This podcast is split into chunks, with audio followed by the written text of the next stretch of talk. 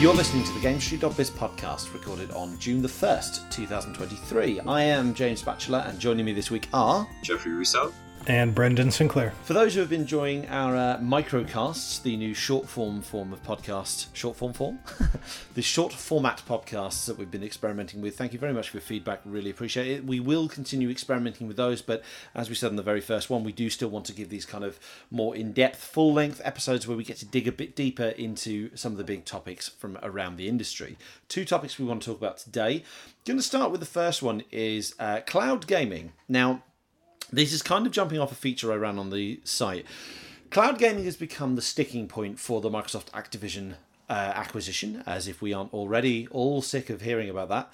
But uh, it, it raised an interesting point, I thought, because the, the deal is blocked because the CMA, the UK regulator, believes that cloud gaming is significant enough a market that any any impact on competition there is warrants blocking Microsoft from buying Activision Blizzard. I personally think this is based on a lot of assumptions, and one of those assumptions is that cloud gaming becomes as big as cloud streaming in music, video, TV, film on demand, you know, like all the all the other forms of entertainment that we now just stream stuff through. I ran a piece on the uh, on the site getting analyst thoughts on this on whether or not that market is going to become big enough, is going to become a dominant form, uh, or at least a dominant avenue through which people consume video games, and whether or not Microsoft is in a position that it would dominate that space to the detriment of other competitors. Um, you can read that full thing on the site. There'll be a link in the show notes and a link in the article if you're uh, streaming this on the actual website.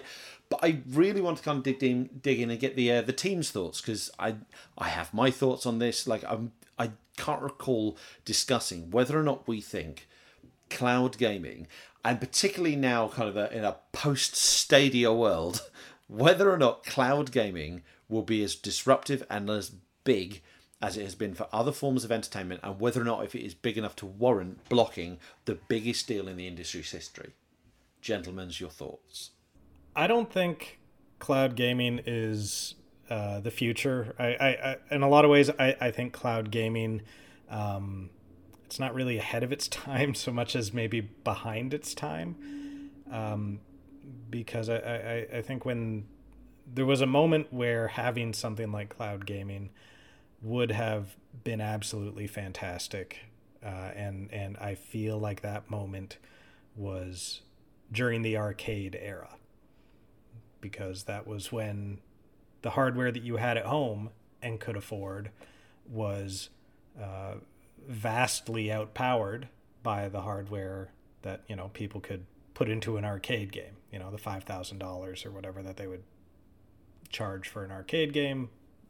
Vastly better experiences possible with those for people than than what you could squeeze onto an NES or something.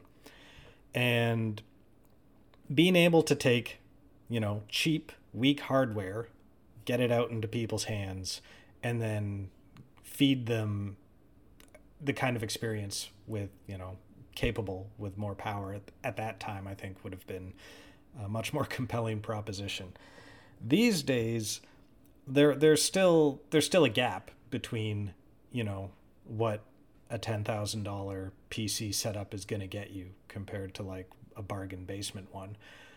Uh, but I don't think the gap is that large um, or, or that well appreciated for the majority of people. So that's that's one thing right there. Like I don't I don't think that you know hey I can access greater power um, is is a, a big selling point for the cloud just because you know we've had the the new generation of consoles now for for several years and they're not as powerful as the most powerful PC can can get you and developers still haven't really created all that much that even requires the new generation of consoles. We still have past gen versions of, you know, games like Elden Ring and, and most of the big games in the last few years. And they might not be quite as impressive, but they're they're good enough. You know, it's it's not like a past gen version, you know, of an Xbox to an Xbox 360 game or a 360 game to an Xbox One game, where there was kind of like a uh, there tended to be a bigger gap in the quality level. And sorry, I'm just getting hung up on the fact that there were no Xbox to Xbox 360 cross gen games that I know of because they discontinued the Xbox months before the 360 came out. but we've gone too far. Uh, what what I was going to add was that I remember a, a story that I wrote um uh, last year where Newzoo released a report that said that cloud gaming in um, 2022 we hit 2.4 billion, uh, you know, in revenue, and then they forecasted that uh, by the year of 2025 it would hit um, 8.2 billion. Now, we recently have a report where Newzoo reported that for the year of 2022, like total video game revenue, like in total, hit um, was it 183 billion, right? So the reason why I bring those numbers up is that to Brendan's point, when you think about the proliferation of cloud gaming, it's still really small. You know, if you're if you're to think about it from a business uh, segment, you know, it, that that's I don't even think that's ten percent. I'm not great at math, but you know, I don't even think that's ten percent of the total market uh, value. But to further the, the point that's being made, I think it's very much a question of maybe. I, I I'm I'm not sure because the thing with um cloud streaming services, for example, movies and music, those are just so ubiquitous now. Like you you can't go anywhere without seeing someone do that. You know, they're they're what make up phone plans. They're what make up you know you you, you name it, right? Um, with gaming, I considering the resources available and you know if you have a decent phone that will either a uh, run hot or crash depending upon what you're playing. Um, you know it, it's a question of you know I'm, I'm not too sure. Are we are we scared about a a possible future that may not come to pass? You know and also I think about how readily available will that be to everyone. Everyone can stream music right now. Everyone can um, you know, open their app and open the, uh, or open the, um, ill-named now Max app. I'm sorry. HBO Max was a better name, but anyway, and you know, you can watch movies or films, but with gaming, you know, it, I, I, I really try to recall the times I've been out somewhere, and I live in a metropolitan city, as you can imagine. So it's like, I, I really try to think of the last time. I'm sure I've seen people play games, but I think of uh, whether or not it may be cloud gaming. I don't know it, it's just one of those things. I don't know. It's, it's hard for me to, to see that there. Maybe in five years, maybe in six. I have no idea.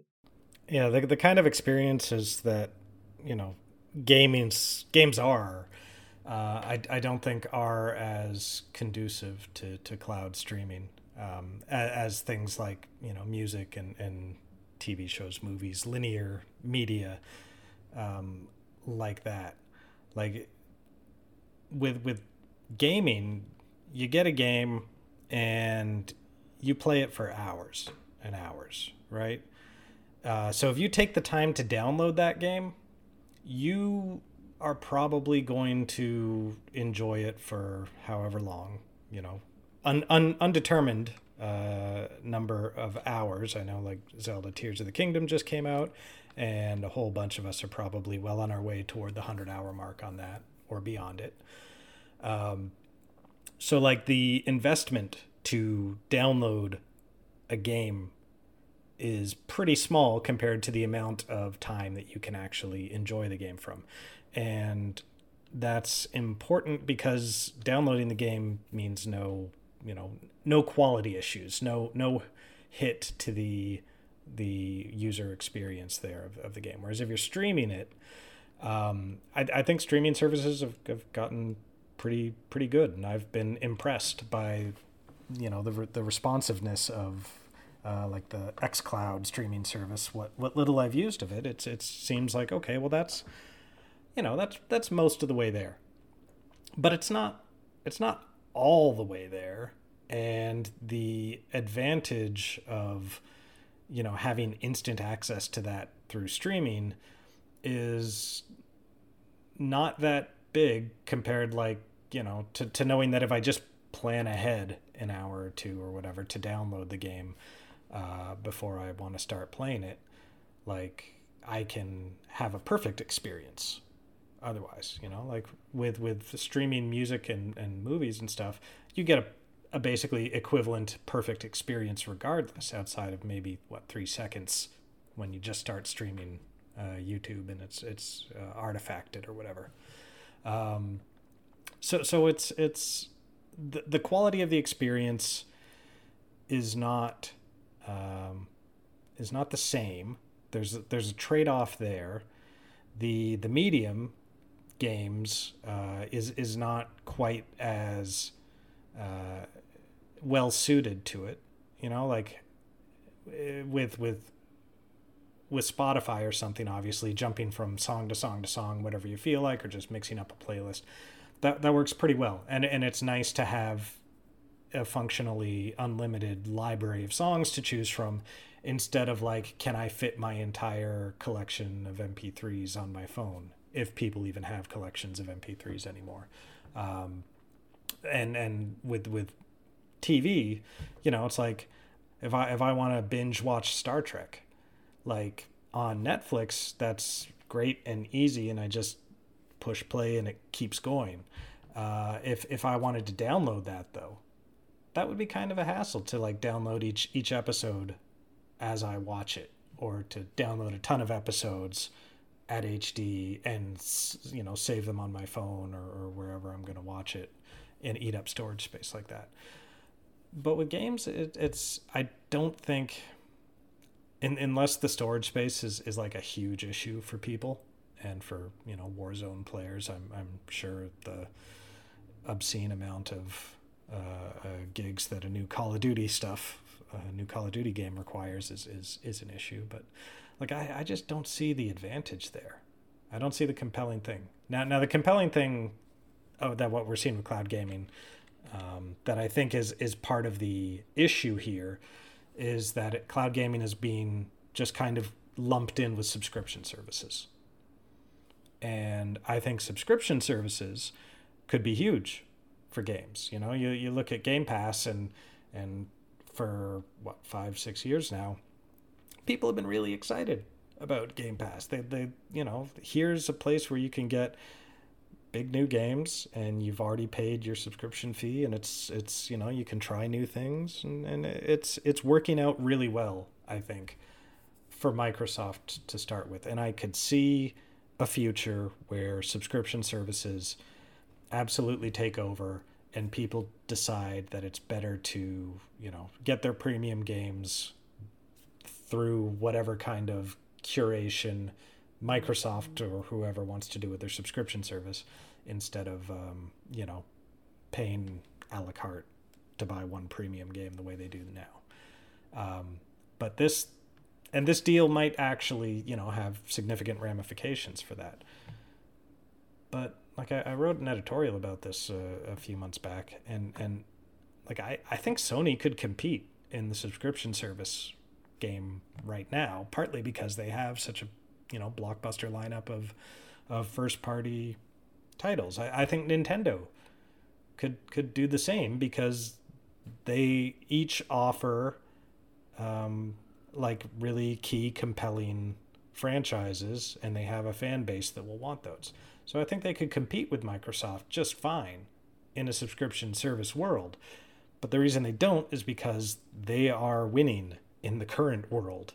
The status quo suits them just fine. So they don't really want to like upend the market and possibly risk the good thing they have going right now in order to switch everyone to a subscription based world where Microsoft already has uh, a leg up on them. So that that that's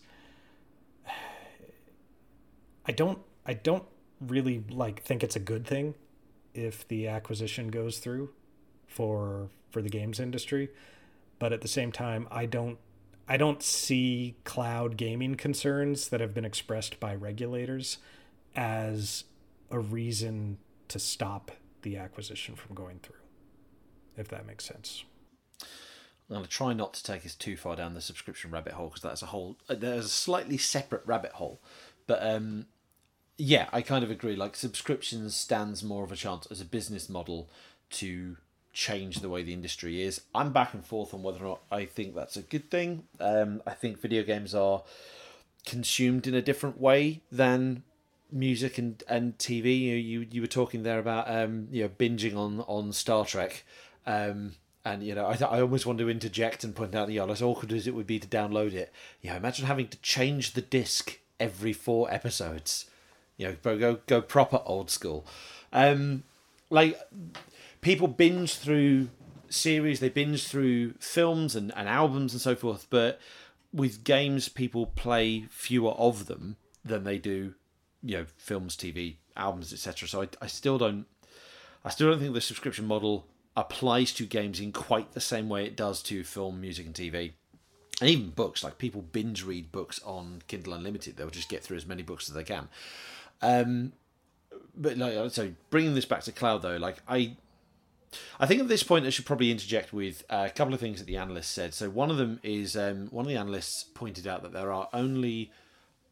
It's easy to describe cloud gaming as if it is a single market, and there are at least four forms of cloud gaming. So you have cloud gaming where streaming your games is an additional feature to an established service, which is what you've already got on Xbox Game Pass with X, Cloud Gaming, and then um, PlayStation Plus has got the PlayStation 3 game streaming or the what used to be Gaikai that streaming. So it's a feature on an established service.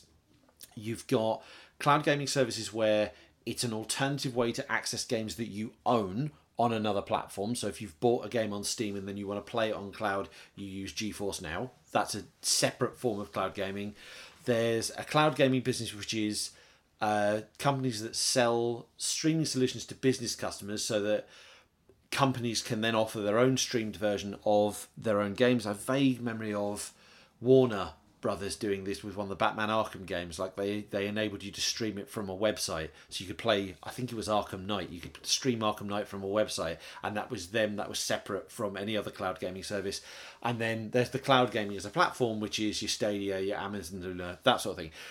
So already the conversation about cloud gaming is difficult because you, when we use the umbrella term cloud gaming, we're referring to lots of different uses of this technology. Um, I think the the issue is, and this kind of goes back to your point about subscriptions, is the thing that's the barrier towards cloud gaming taking off. Yeah, it's partly the technology, and I agree. Like you know, the the quality level you get is not as ideal with cloud gaming as it is when you download. That it's just that's just a natural thing of not having the game specifically on your hard drive. But the technology is quite impressive, as you said earlier. Like you know, it, it's advanced so well.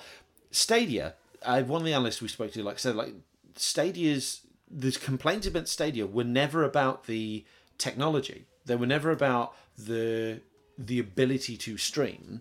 They were primarily about the business model, i.e., you have to pay sixty quid full price for a game that you don't tangibly own. You just have access to, um, which just flies in the face of how other streaming services work and how other and again that comes back to subscription have dominated and disrupted all the other forms of entertainment. Therefore the expectation is that they'll do it for games. I apologize if i've said this before but i'll give my my my stadia experience again. I played the first four or five hours of red dead redemption 2 on stadia and it was really impressive. There was no artifacting. There was very little lag. It was really impressive until I accidentally stole someone's horse, and it was an accident because they're context sensitive buttons. They're trying to do too many things with too many buttons. Uh, sorry, too many things with too few buttons. When I accidentally. Sure. Go ahead and blame the developers. I'm gonna. I'm gonna. I when I accidentally stole someone's horse. No, genuinely, I, I was driving. I was galloping along in Red Dead Redemption, and I tried to press the button where you you say hello to the other person riding along next to you. And apparently, because I pressed the wrong button, I instead jumped across, kicked him off his horse, and ran away. As you do. Who who hasn't done Who that? hasn't done that? Really? It's most one of those little faux pas of everyday life. Exactly. But the moment I went off script, as it were, the whole thing kind of like ground to a halt, frame rate wise, because I had during the tutorial section where you're doing exactly what the game expects you to do, it's fine. As soon as you branch away from that, which let's be honest is, is what the vast video games are, vast amount of video games are built around is players having the freedom to take their own actions. That's when it struggled. So seriously, yeah, yeah. Like Stadia is actually doing some was doing some kind of like predictive. Here's what what they should be doing next. I swear, I swear, games. I read that. I read that there was like an element of prediction. Obviously, not predicting too much, but like you know, if you're if you're doing a, a tutorial and everyone does the tutorial in the exact same way, and it's all very kind of slow. It's all very kind of we're we're walking through the snow to this point, and there's there's less going on. That's easier to stream than oh James has now stolen a horse and everyone's reacting to it. Quick, what happens next? Nobody knows.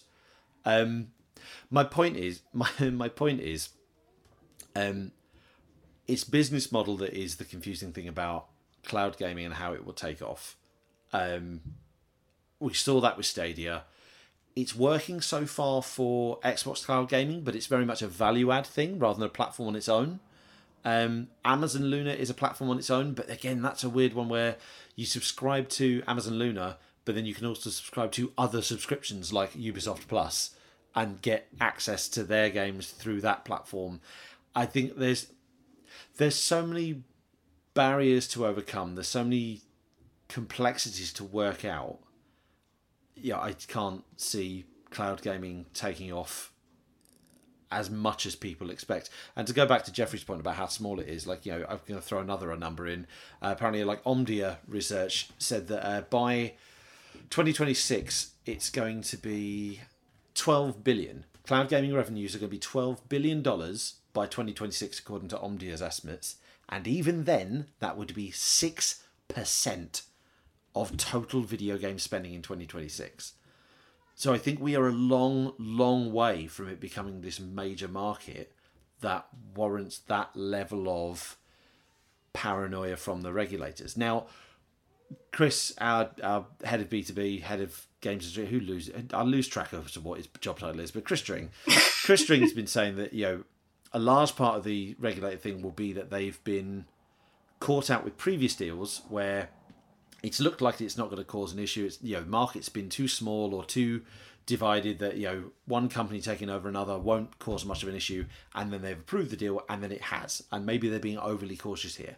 But i still think like even at this trajectory and you think like cloud people have been trying to get cloud gaming off the ground since at least 2008 when we had like OnLive and gaikai. Like it's still not there. You know almost two decades on it's still not there. I can't see it becoming the dominant force that people think I, I think there's also an issue with the like price of, of cloud gaming. Mm. Um, not not just the you know the the, the cost of, of you know having a, a computer run somewhere else and then all the you know bandwidth required for the actual streaming, which are non-significant or not insignificant. Um, but the actual hardware, I, I, I think like Microsoft had a cloud streaming version of the uh, Xbox uh, in development, right? It was just going to be like a dongle you plug in, and then you have your your control pad, and and you're good to go. And if they could get you know like that next gen experience, cloud only, but next gen quality experience for under a hundred dollars, um, then you know that that might do something. But uh, Phil Spencer said that they had to shelve the project because they just couldn't get the price down to a you know like a mass market enough uh, level where it was really gonna uh, make a difference for people. And I, I see the same thing with these like remote streaming, um, you know, remote play solutions like like Sony's uh, Project Q or, or um, the Logitech G Cloud, which I am on the record as being quite a big fan of. But that thing's like, you know, 300 $350 uh, and and that's that's just when by the time you get like you know here's here's the the innards that we need for for cloud streaming here's a high quality controller because just a standard pad for something is is already you know creeping up 60 70 dollars these days. Um, and then you throw like here's a nice quality screen on those and then here we need to make our our profit margin on it. Like the, the cost of these things really gets out of hand quicker than than you would like. So the the oh my gosh, cloud streaming is such a great cost effective way to get it to more people. That argument kind of works for the cell phones and the tablets they already have, but that is not the the ideal um, play situation for most people because mobile and tablet games are already being developed with sort of a lower uh, lower spec hardware in mind because so many of them are free to play and they want to have the largest possible audience so they try and make it work on potato phones and such wherever they can. Uh, and and if you want if you want a good experience that's not a mobile game on a mobile platform then you need like what like the Razer Kishi controller or a, a, Bluetooth pad that you sit there, maybe a clamp that goes onto your phone, connects the pad, and all of those are really like awkward workarounds that that um, they're plenty good for a lot of people, but they're not. That's not what the these things are really made for, and and it shows in the user experience. I think. So like I also think there's a mismatch um, between like that that the experience that actually works and what people would want from cloud gaming and the experience that it can deliver cheaply. Um, so I, I, I just see I see a lot of problems for cloud gaming that are not related to the technology, oddly enough. And and even with the technology, like I, I I still wonder if something like Rock Band could could ever work in in cloud gaming, just because the you know any any sort of lag or delay in in that not being absolutely perfect kind of ruins a game like that. So but tech concerns let's say put them all aside. I still i still see a lot of problems with the kind of the the business concerns and the logistics of it. And that's the thing as well like you you know going back to what you said about um the xbox one they couldn't bring it down enough to make it a mass market property. Like this whole discussion is about cloud gaming becoming a mass market appeal product or a you know, mass market appeal proposition. And the problem with that is, I'm still not 100% convinced that the mass market wants the sort of games that cloud gaming enables. Cloud gaming, part of the joy of cloud gaming is that it enables you to play things like Red Dead Redemption 2 or like the proper full blown AAA high end premium games without the need for dedicated hardware, or at least the need for expensive dedicated hardware like a PlayStation 5 or an Xbox Series X. And I get the logic of that. Like, not everyone who can pay, you know, not everyone can pay $500 plus for a console and warrant, you know, and, and use it enough to warrant doing so, but still may be intrigued by these games. The problem is, I think that that core gaming space that that is big enough at this point. You know, these consoles, even with supply issues, are still selling in their tens of millions. Like enough, it's it's not like these games are these devices are niche. It's not like video games are niche anymore. Like they are still selling millions, tens of millions to people. So the audience that wants them is getting them, and the mass market audience who might be looking for a new games experience is playing on their smart device. Smart device. They're playing on their phone. They're playing on their tablet, and that audience isn't necessarily sitting there thinking, oh, you know, I've had enough of this idle clicker and this, uh, you know, this, this Candy Crush, this match three game, this merge game. I've had enough of this. I really fancy Horizon Forbidden West. Like no one's thinking that, I, or, or at least I, I, I can't imagine a sizable enough audience are thinking that. So yes, as much as cloud gaming lowers the barriers to entry, once you eat, you know, assuming you could get the the cost of the hardware down to make it a mass market appealing type, uh, you know, a, a device. Like even if you can get that that down, like I, I'm not convinced there's a sizable enough demographic that wants these sort of games that isn't already buying dedicated hardware. It's a shame because the tech is cool. It is. The tech is cool, and, and you know, going back to what we were saying earlier about like you know the need to download. I think stupidly, I think cloud gaming works brilliantly for trying games. Like I've actually used it on um, Xbox Cloud, yeah, the Xbox Game Pass, their their cloud stream feature. I've used it to try EA Play games that I never got around to, or um, you know games that I never finished. I thought, oh, I wonder if it's still got my save. I'll see what we're up to. I downloaded um, Need for Speed uh, Hot Pursuit, I think it was, or, maybe Need for Speed Rivals. I thought I really fancy Need for Speed. Played it for about half an hour. I was like, no, I don't fancy Need for Speed. That saved me a long time downloading. Downloaded um, Dragon Age Inquisition. I wonder if it's still got my save. I wonder if I want to go back to this. Ten minutes later, no, I don't want to go back to this. I stopped playing it for a reason.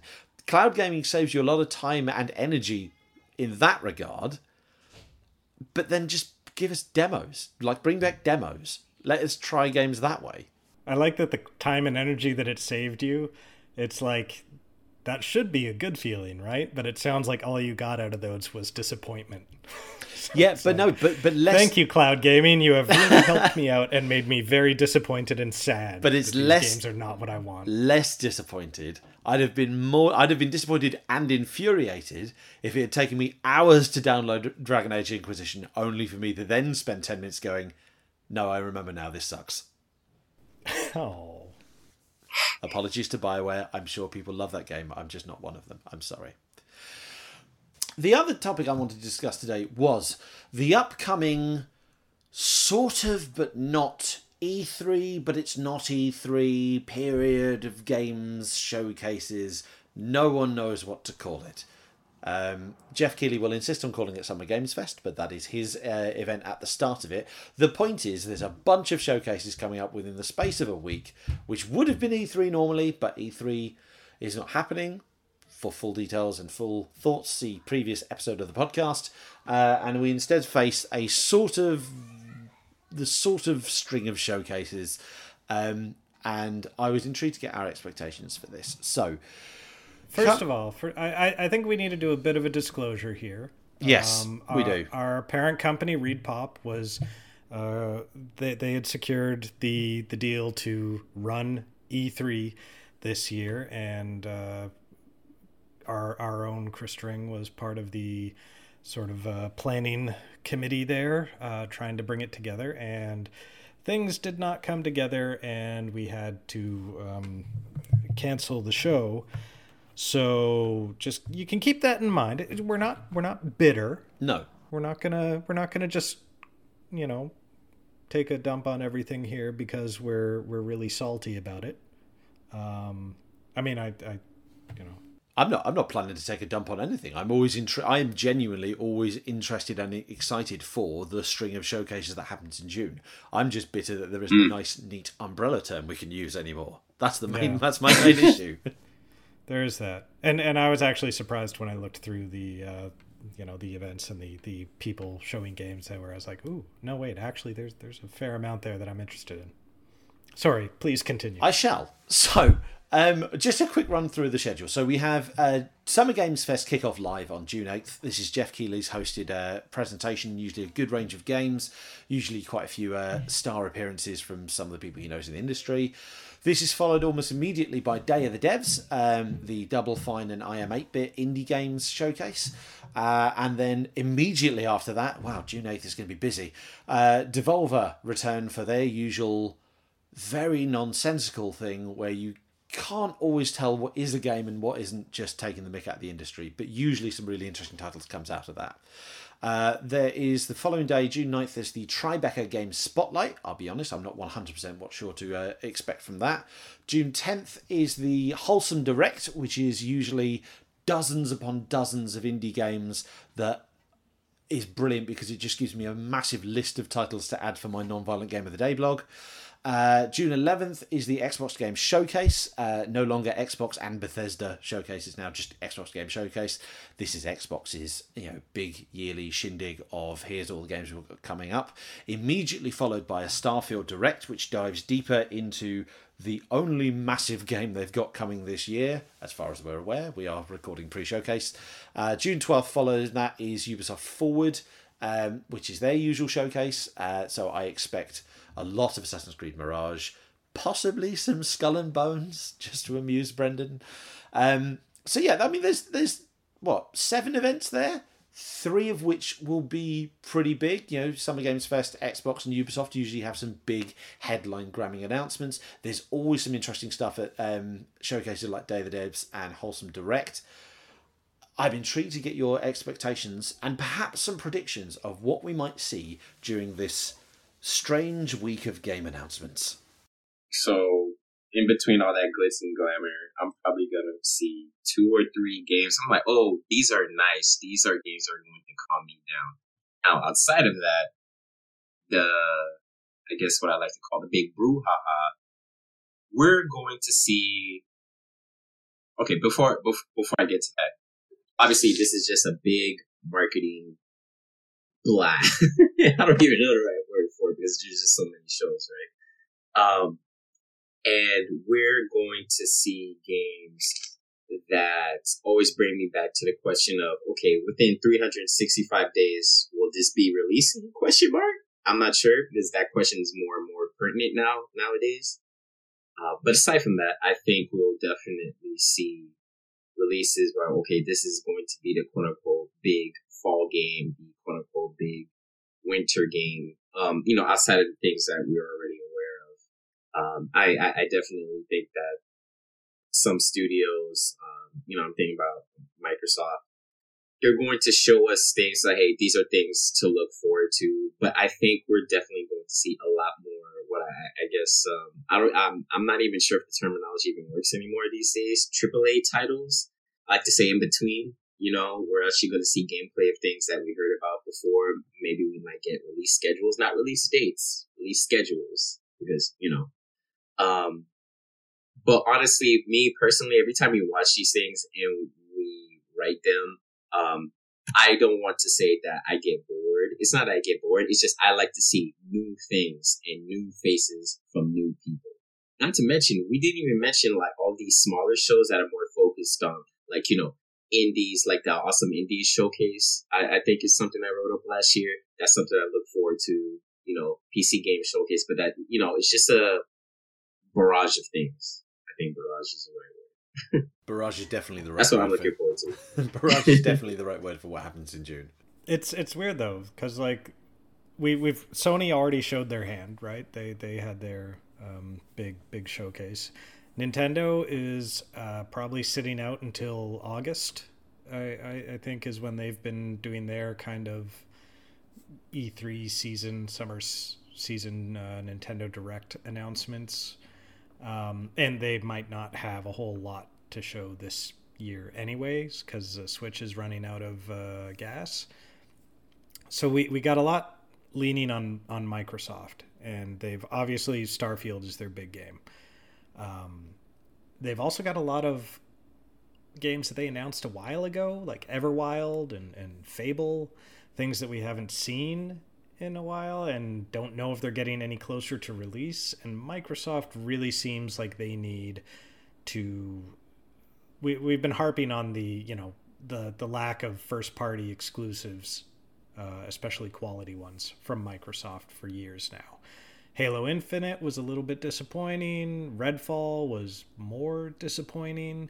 And it's always been like, oh, well, just wait, you know, the the big the big ones from the Bethesda acquisition are still they're around the corner, they're around the corner, they're coming, they're coming. It'll be, you know, Microsoft just needs to hold off until then. And uh, Redfall didn't didn't really work out, and now we've got like Starfield is I think huge for for Microsoft now. And then on the third party front, like I'm I'm really excited to see more of Dragon's Dogma 2. Uh, I I want to see more of of Tekken 8. Um, there's I I don't particularly want to see it, but I am very interested in seeing the new Call of Duty um, because we were there were reports that that they were going to take this year off or that this was just going to be like kind of an expansion uh, for for the last game and then Activision's like nope we're going full premium Call of Duty this year and I, I I'm I'm deeply curious to to see if this is a uh, a, a matter of you know like a a side project that is now being been bumped up to uh, major frontline duty, or or if it actually is kind of a uh, you know a, a fully formed standard AAA Call of Duty release. Uh, on the on the Ubisoft front, James mentioned Skull and Bones, and I am Yeah, I'm very curious to see how that one comes together finally, maybe. Uh, in in what might be its final E3 appearance. Uh, and then you've got the Assassin's Creed Mirage, which which looks like it might be a fun return to the original Assassin's Creed, which was um, a, a flawed game, I think, but still I found it more interesting than like any other Assassin's Creed I've played since then. Like Assassin's Creed 2 kind of took took the system that they had laid out, uh, the parkour and, and everything, and then, and then just, just kind of like stapled onto it a whole bunch of standard AAA stuff that I considered craft or busy work or, you know, the, the, the usual structure that's been, this is proven and it works and it's like, okay, that's, that's fine. That's great. But like the original game was doing something different. And, and I like the idea of a return to that.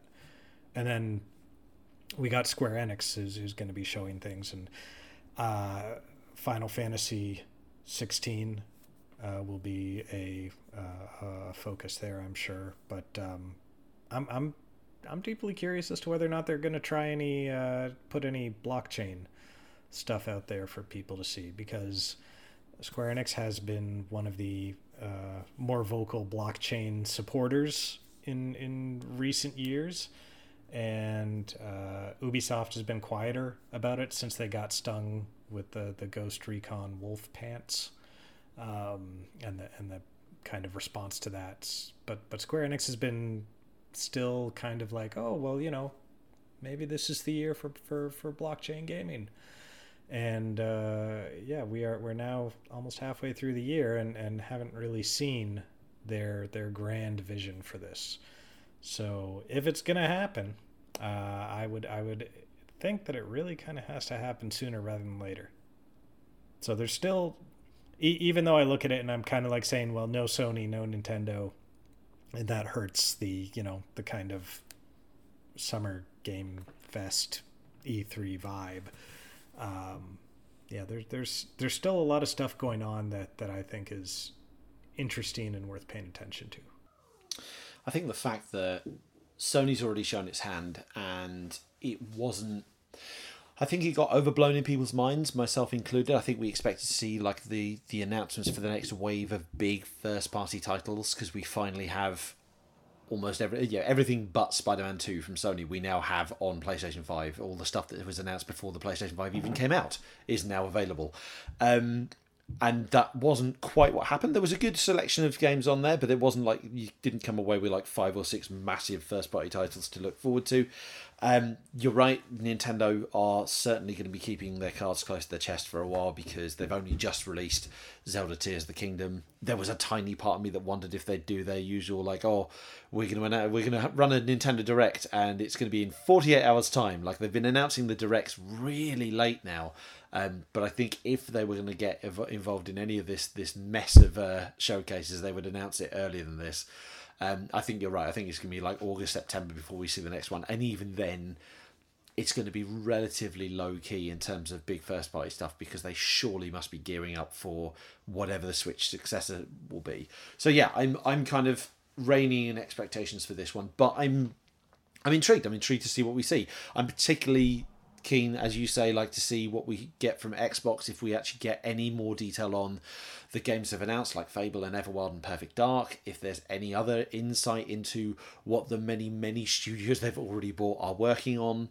Um, I'm always I'm, I'm half intrigued by what's going to happen at Summer Game Fest because I recognise I'm I'm not specifically the audience for Summer Game Fest. Summer Game Fest um, that we you know the, the last few versions like you know last year's E3 one and last year's Gamescom one the sort of titles that are there don't personally appeal to me, but I do see the appeal of them for you know that core market. You usually get plenty of titles there that service that that core audience.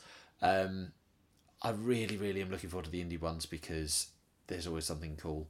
Uh, there's always something very kind of different. I mean, know, was one of the most talked about games of last E3 was the Plucky Squire, which was that Devolver um, or yeah. Devolver published one. Yeah, yeah, exactly. Yeah. See, I'm looking forward to the next Plucky Squire. I'm looking forward to the next game that we could not possibly predict, but looks amazing.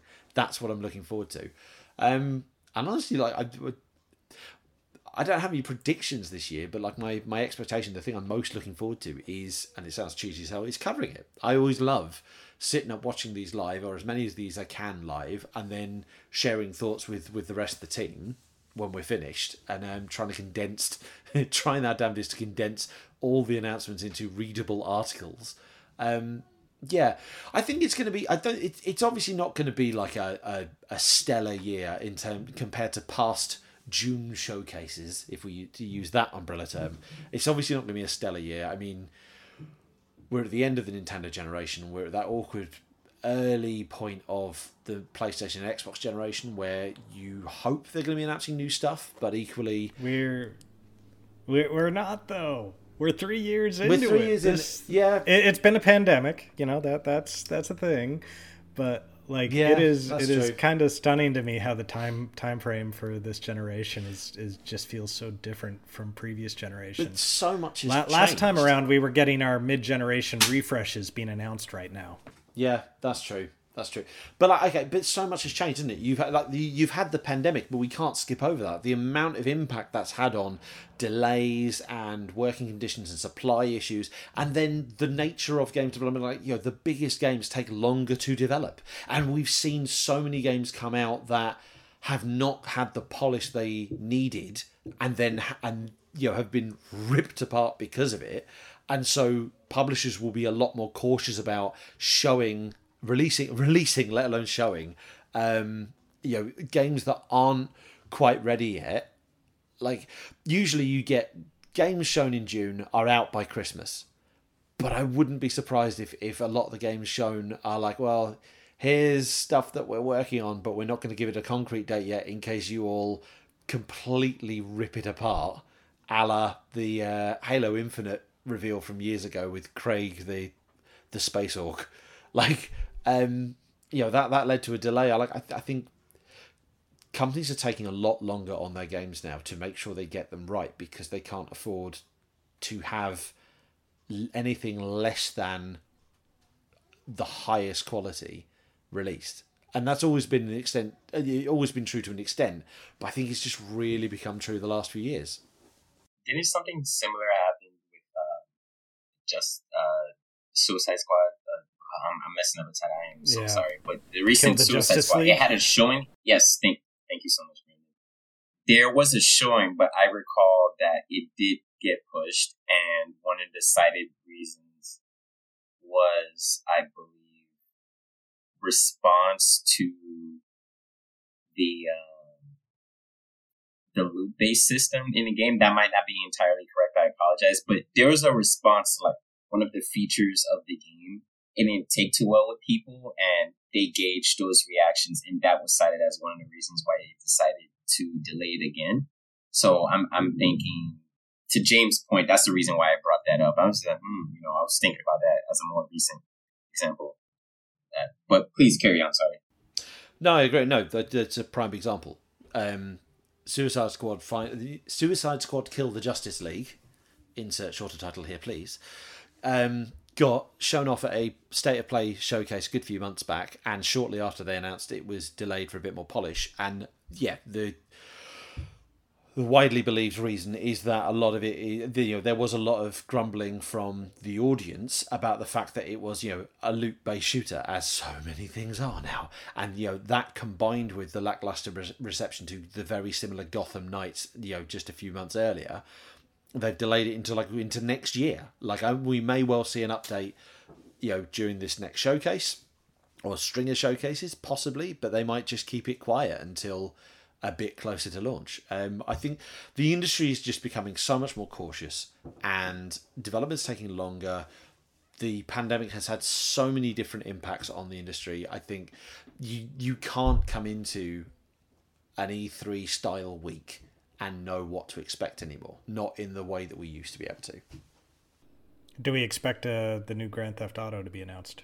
No, I don't know. I don't. Th- I don't think Grand Theft Auto Five was announced. No, neither Grand Theft Auto Five nor Red Dead Redemption Two were announced at E3, if I recall. Instead, yeah, they, they don't did, need it. They don't need it. They don't need it. They Yeah. do. They Yeah. do their. They do their like tons of story trailers, and then they're like half hour or fifteen minute. Here's how the gameplay works. You know, trailer that I always wait for. And they don't need it. They just. They just need to put out a teaser. Um, I, I seem to recall. GTA 5 there was like a random teaser like I think it was like September the year before it came out. And then there was a few trailers and video showcases in between showing off the gameplay fo- eh, features. And then it was then it was out. Like no I, I I would be shocked shocked if we see Grand Theft Auto. I think the closest you'll get is we'll get a bit more of uh, everywhere at Summer Game Fest the um, Leslie Benzies new potentially blockchain Roblox, but for AAA games, or Roblox, but for core gamers. That title, we might see more of that, but there will definitely not be Grand Theft Auto 6 at E3. Cut to two weeks from now when we're all talking about Grand Theft Auto being shown off at E3. or, or the E3 week. Okay. Um, So yes, so um, anyone listening, please forgive us if we're a little um, slow at responding to emails because we're busy. So please be kind.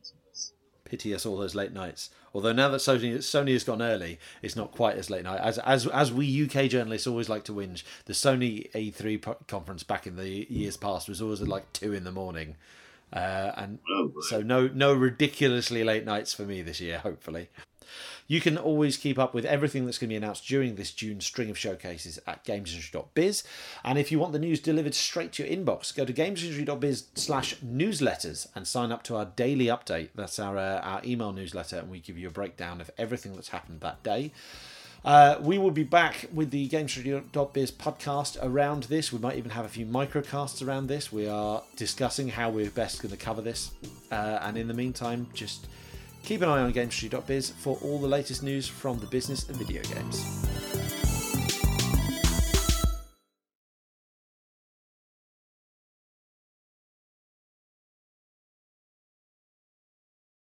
Do you think I said GamesIndustry.biz enough at the last bit there? I, don't- I don't know if people know what site we work for It's, it's good to or good, whose podcast this is. So it's, it's good to make it clear. Clarity clarity is the name of the game.